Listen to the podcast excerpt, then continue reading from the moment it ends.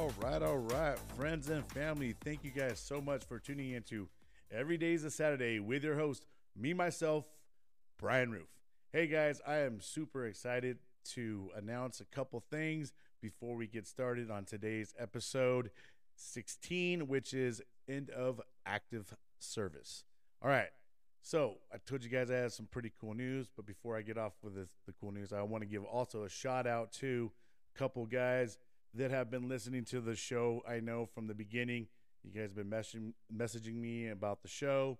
Um, I'm I'm really appreciative of everybody who has been tuning in, but I really really want to give a, a huge shout out to these three.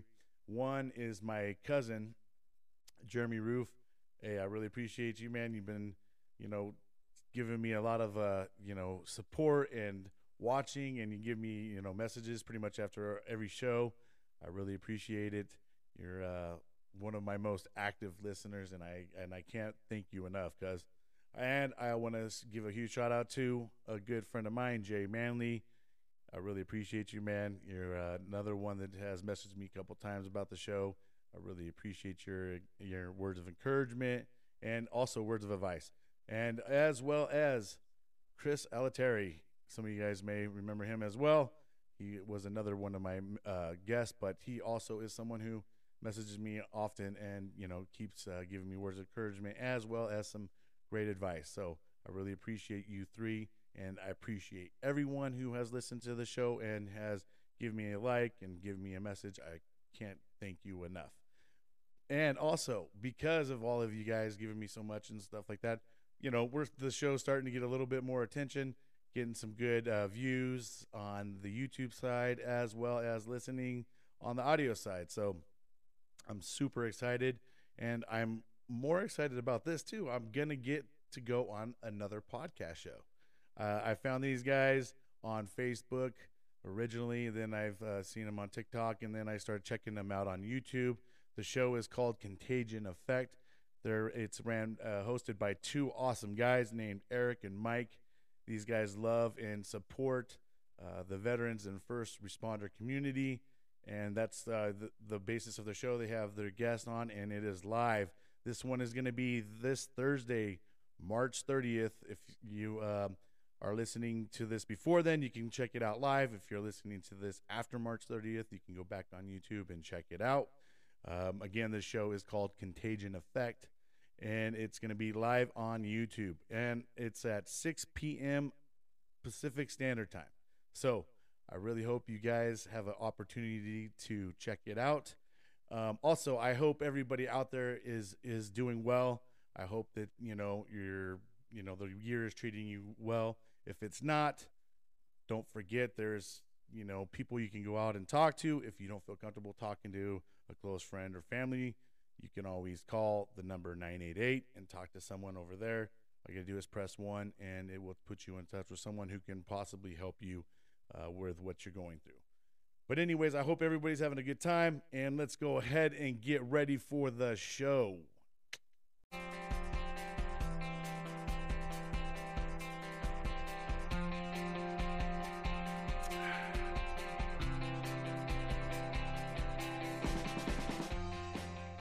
right, friends and fam, let's get into today's episode, episode 16, end of active service. All right, guys, if you guys haven't had a chance to check out the previous episodes, you can go back and check those out on Spotify, Anchor, uh, iHeartRadio, Amazon Radio, uh, Google Podcast, Apple Podcast, basically all the podcast platforms. And also, if you want to go check me out, you can check me out on YouTube and watch it. Um, if you haven't had the chance to go over there and subscribe, please do that. And also like the channel. I would really appreciate it, guys. I can use all the love and support I can get. Um, I appreciate every one of you. All right, so let's get into end of active service. All right, so uh, this is going to basically, this episode is going to conclude my time in service in the Marine Corps. Um, so if you guys had listened up to this point, last time I talked about, you know, basically being a sitting duck over there in the Middle East at Camp Commando in Kuwait, and you know we were uh, very instrumental in supplying the frontline Marines. So uh, let me kind of you know jump right back into it. Um, as we are over there, um, you know, things kind of started to settle down uh, somewhat. Uh, it wasn't as chaotic um, around mid-April. They had caught um, Saddam Hussein and uh, they took him out of power. Uh, you would think that would kind of seize things, but it definitely didn't because uh, there's always someone over there that's looking for you know the next power. Um, so um, we definitely weren't out of the clear, and we were still taking some some incoming over there at Camp Commando. Um, and one of the times we had taken, uh, you know, uh, one of the Patriots shot a missile out of the sky uh, some of the debris had fell down and, and I caught one of the tents on fire, and it had set a huge inferno uh, there because, as you can imagine, it was hot as hell. Like I said, if you listened to the previous uh, episode, we were reaching into the 130 uh, degree temperatures. Um, so it's super hot over there, and uh, you know any little spark or anything would light these tents on fire because they're just made out of fabric. And so uh, all these Marines had lost all their stuff. I mean, everything they had, you know, brought and everything they had ever been issued. So now, you know, being supply, it's our duty to make sure that these guys got all that they need. And and at the time, you know, our group is already basically split in half because we had half of the Marines that had to go forward into Iraq and hold down the supply line in the forward, and then we had Marines back at Camp Commando in Kuwait who were, you know, receiving all the gear and then feeding the convoys that were going into Iraq. So, you know, we're already very, uh, you know, split up at this point in time, not at full man, full strength. And there's also, you know, some of our groups back at, at the rear rear, which is in uh, Camp uh, Camp Pendleton, California. So, um, now, at this point in time, with this whole fire going on, now we have to split up another group of uh, team, which I got put on this team, and we had to go set out to the different camps, and we had to go try to uh, find, you know, all the stuff that the Marines had uh, were missing, like their their camis, uh, their sea bags, their boots, you know, everything that you are issued, web belts, uh, the LBVs, you know, Kevlars, flak jackets everything. And I mean, some of them obviously had some of their gear on them, uh, like their flak jackets and helmets like that. But you know, uh, some of them didn't. And you know, Camp Camp, uh, Camp Commando, Kuwait uh, was definitely a, a, spot where a lot of rotations were happening. We had a lot of the grunt units coming in who were you know on the front uh, on the front lines, and they would come back to Camp Commando and then another unit would go replace them and it was just kind of like to give these guys a break off the front lines so um, a lot of the marines that had lost their stuff were grunt guys. They all needed their you know stuff immediately. Um, there was no sleeping during this effort. Um, it was probably a good 48 hours but in within that time frame you know we were able to round up all the stuff that we needed to and got these guys you know back up and running immediately. Um, one thing I can tell you in the Marine Corps is uh, you're never going to stop us from uh, you know accomplishing what we got to accomplish when we got to accomplish something. Um, also, you know something that was really amazing um, being over here, being over there in the Middle East, uh, is seeing all the different you know the Army, the Navy, the Air Force, you know, and the Marine Corps, all of us having to work together, um, and not just us, but like all the different countries and, and every all the other players that were involved, the UK, the Australia, NATO, um, you know, all those people, they all were over there. And to watch it all work together is something else. And it, it, you know, you you do a lot of training, you train, you train, you train. You can never train for the live live stuff. It's just uh, you, you can try to prepare yourself for it, but uh, when it's live, you just never know what's going to happen, and, and and you can train a thousand things, and it's that a thousand and one thing that happened uh, that you didn't train for. Um, but uh, you know, being over in that zone it was, uh, like I said, something you know that I can never ever uh, relate to in you know in in my day life. I would never experience something like that ever again.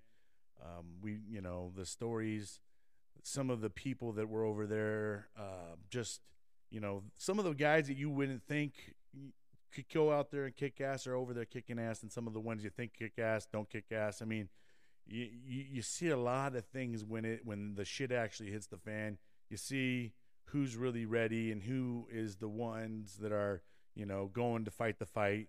Um, but uh, I could tell you that being a part of you know the United States of America, our fighting force is like no other.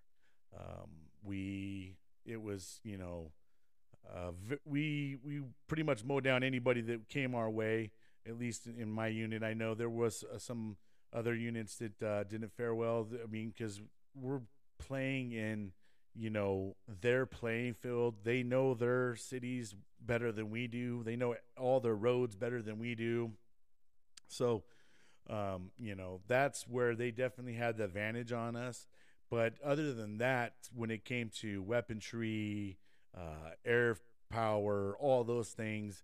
Um, you know, we had air superiority, whatever.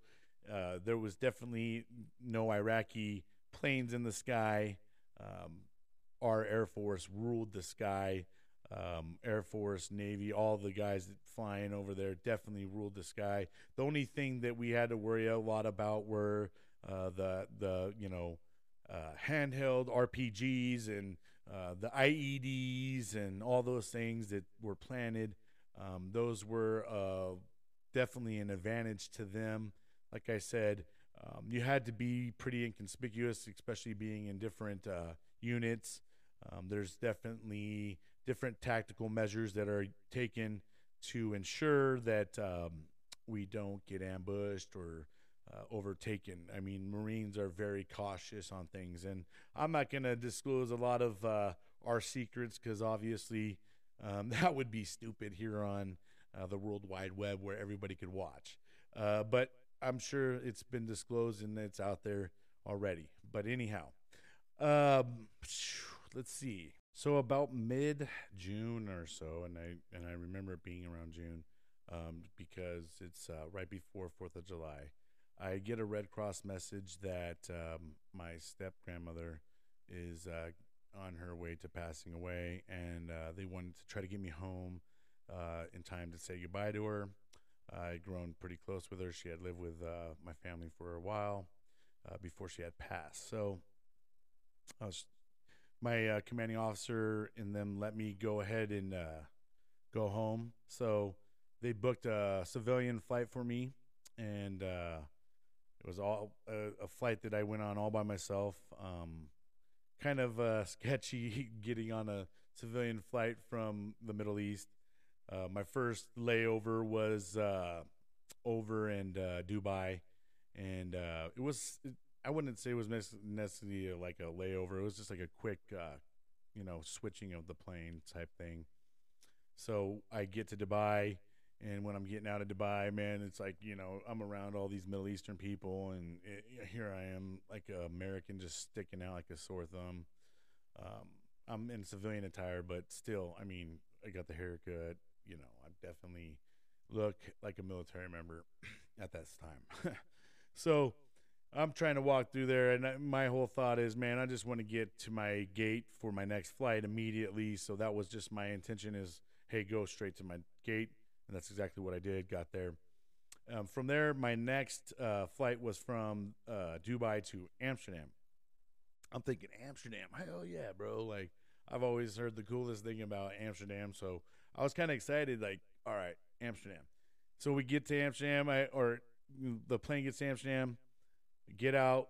I have like a three three to five hour um, layover there, and uh, I'm like debating in my head, like, all right, enough time where I can go out and do stuff, but I don't know this place good enough to where I don't know how long it could take me to get back here. So the Marine and me decided, all right, let's uh, stay here and just, you know, don't go out and get yourself in any trouble.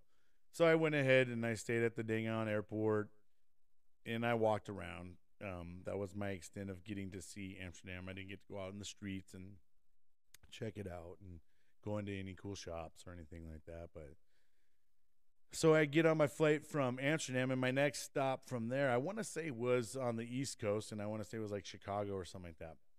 Uh, they put me on the plane. I'm sitting next to this uh, female, and uh, she is a really cool lady. She's, you know, we're just chitting, chatting up, and I come to find out she's a comedian, and you know, because I'm like, oh man, they put me next to American. That's pretty cool, because I'm on the flight with you know all different kinds of foreigners and it, so it's just kind of odd that I get sit next to an American and she's over there supporting the troops. Here I am, a Marine. Um, we weren't at the exact same base that you know she was over there supporting this USO tour and uh, doing stand up comedy. And I was just like, you know, I was really blown away by that. She was a really funny person, great person to have a good conversation with. Wish I remembered her name. Um, but anyways, something it's kind of cool about her is I end up seeing her on Last Comic Standing way like several years later on um, you know on the TV and I'm just like tripping out like no way dude I sat next to her on uh, you know my flight. And uh, I was really happy to see her on there and, and seeing that she had progressed so well in her uh, comedian life. And I know that she had gone on and I seen her like uh, on doing different skits on the uh, comedy channel so um, I know that her career was starting to flourish, and I was so happy.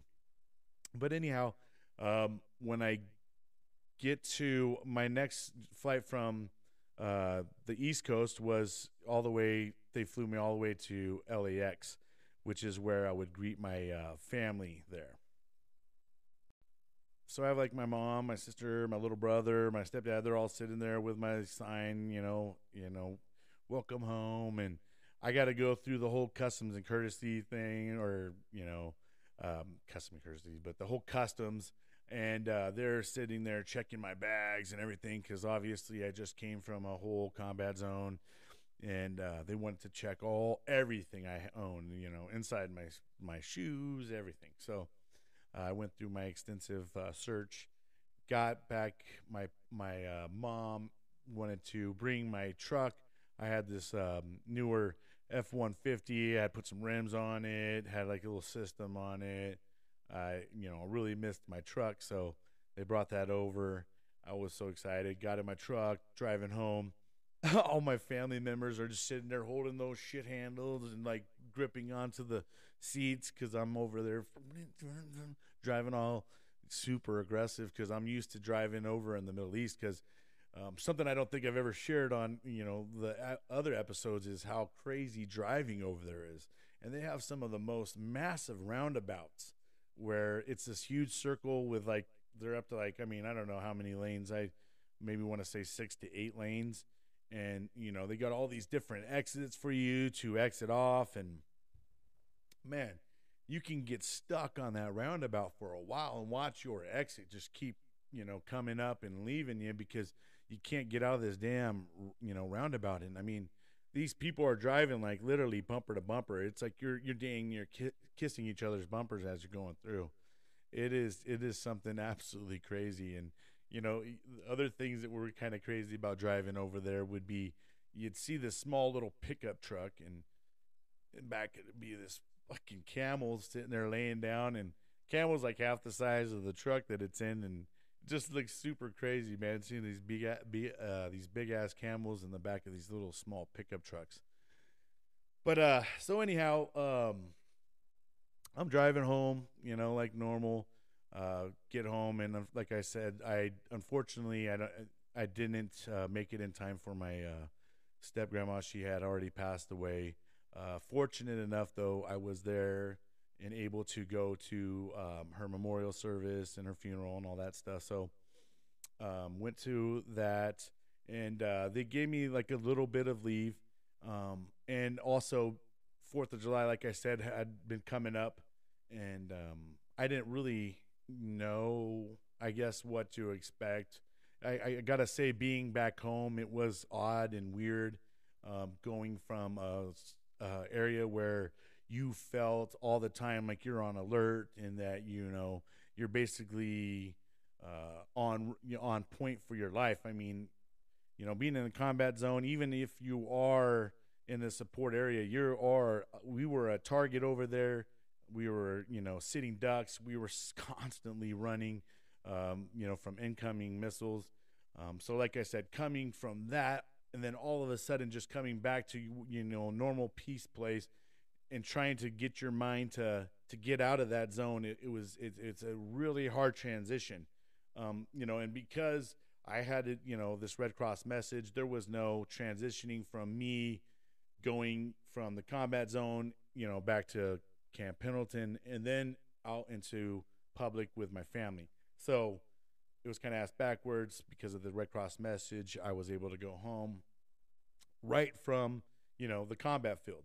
And so I remember uh, around the 4th of July time frame, you know, people start shooting off their fireworks. And I remember this like damn near hitting the floor, uh, hearing some of the fireworks when I was first at home. And then I'm sitting there um, freaking out like constantly. My anxiety was on on point. And also I was having issues with sleeping because of the time difference. Um, so it started getting into where I was having bad issues sleeping um, just constantly thinking, you know, Scud missiles are coming or, you know, alarms are going off and while I'm sleeping because over there when we were in the Middle East, we were constantly being woken up uh, from Scud alarms at some time. Then we're just, you know, going from a dead sleep to a dead sprint run to, you know, to, to get for shelter. Um, so going back and, and, and being at home, what a transition. And I remember for the Fourth of July week, I really was like, I really can't be around here. So I took off towards like, uh, you know, areas that were not allowed to have fireworks. I went towards the mountain area and some of the the areas where there's like a fire area and you're not allowed to do fireworks. Kind of got myself out of the elements. and um, it was it like I said, that first week, that first couple weeks home. Uh, what a transition that was! Like I said, and and and having to be introduced right into Fourth of July, where here I am, my biggest trigger and thing was like like booms and bangs, especially the sudden ones that I didn't see or I you know I don't you know don't I'm not aware of that it's getting ready to happen. I'm a lot better now to the point where if I'm around it and I see things uh, up front in front of myself, I'm okay. But if there's something that's unexpected, booms and bangs, it really uh, does play a number on me and uh, makes me feel uh, a kind of way. And I wish I, I wish I didn't have to go through that and didn't experience that because um, it, it, has affected me in, in a lot of ways where I had to leave places that, um, you know, my family didn't understand why we had to leave early or uh, things of that nature. Um, but uh, let's see. So while um, I'm home, I kind of kept to myself at that time. Just spent a lot of time with my family. I had missed them. Um, I was I was very grateful to be back at home. And then, of course, it was time to go back to duty.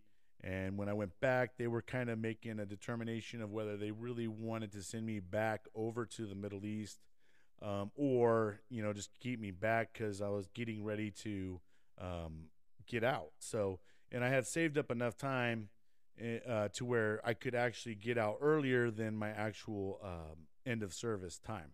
So um, I had because uh, in the Marine Corps, if you you could save up to I think it was like 63 days, and if you saved up to that's the maximum you can save. And if you had 63 days, you could actually kind of get out early. You can basically take 63 days of leave until your you know your contract ends, and that's obviously what I was able to do because I wasn't able to take leave and things of that nature while I'm over, you know, in the Middle East and stuff like that for those six months.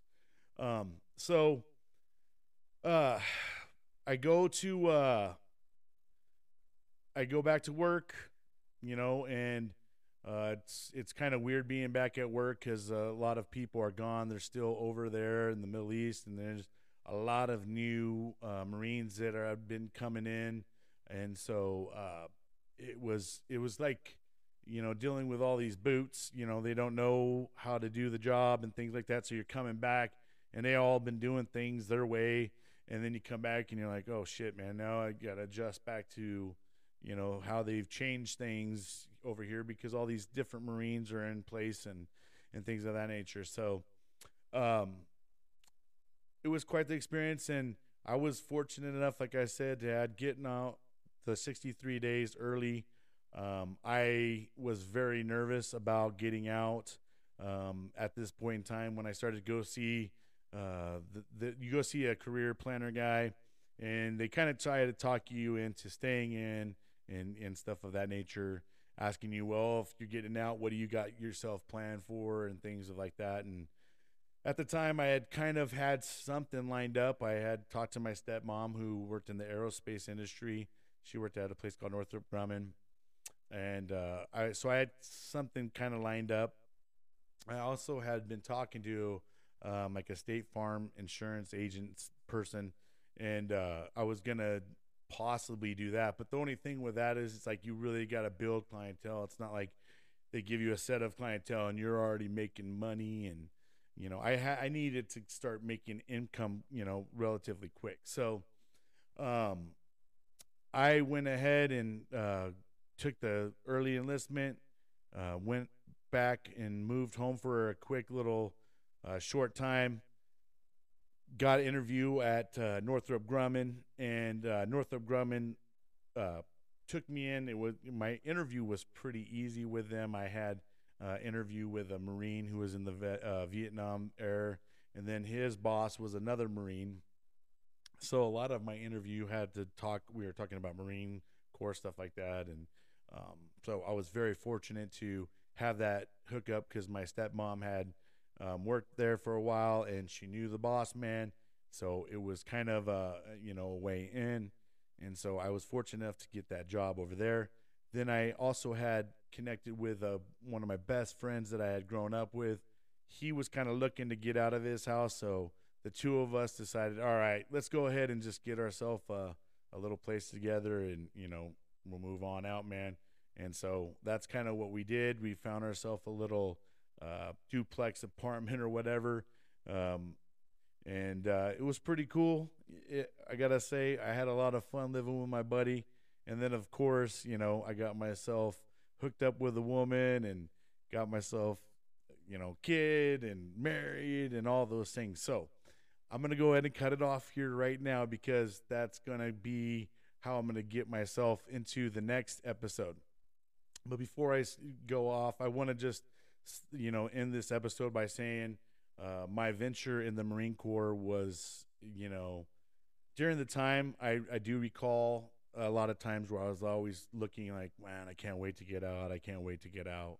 And then, you know, after getting out and being out for a while, there's a lot of things that I think you miss and you really appreciate. And, and one of them is the brother and the sisterhood that you, you, you form and these bonds that you create with some of these people uh, that you, you know, you get to know them better than family members. And, and unfortunately, you know, when we get out and some of us are in different states, different cities, and I mean, we're miles and miles away from each other.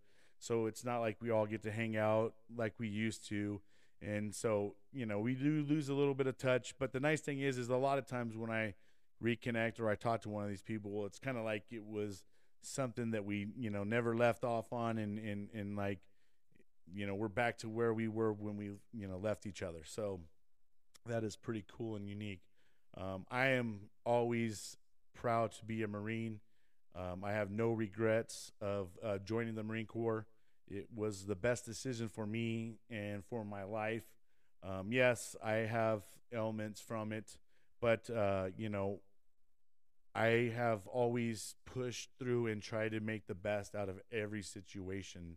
So um, no matter what, I, you know, I'm trying to keep myself always on the upward side and and try not to go downward because I've I've hit rock bottom a couple times in my life and as you guys will hear in some of these next up and coming episodes in my life after the Marine Corps, you'll hear how I definitely hit some rock bottom spots in my life and my my world kind of spiraled out out of control and you know it took took a little time to get myself back and and regain my focus and I'm still on that you know on that trajectory of trying to get better, trying to be a better person, trying to be a better husband, trying to be a better dad. you know, all those all those good things. But um, anyways, guys, I really, like I said, I can't appreciate you guys enough for taking the time to listen to me. I know sometimes I may not be the most funnest person and stuff like that, but um, I have some really great interviews that are getting ready to be coming up. I hope you guys uh, have been enjoying some of the previous interviews that we've had. And uh, like I said, I'm always trying to improve the show, trying to get it better. And I want to say thank you guys so much for listening or watching every day is a Saturday with your host, me, myself, and I, Brian Roof. You guys have a great one. Take care.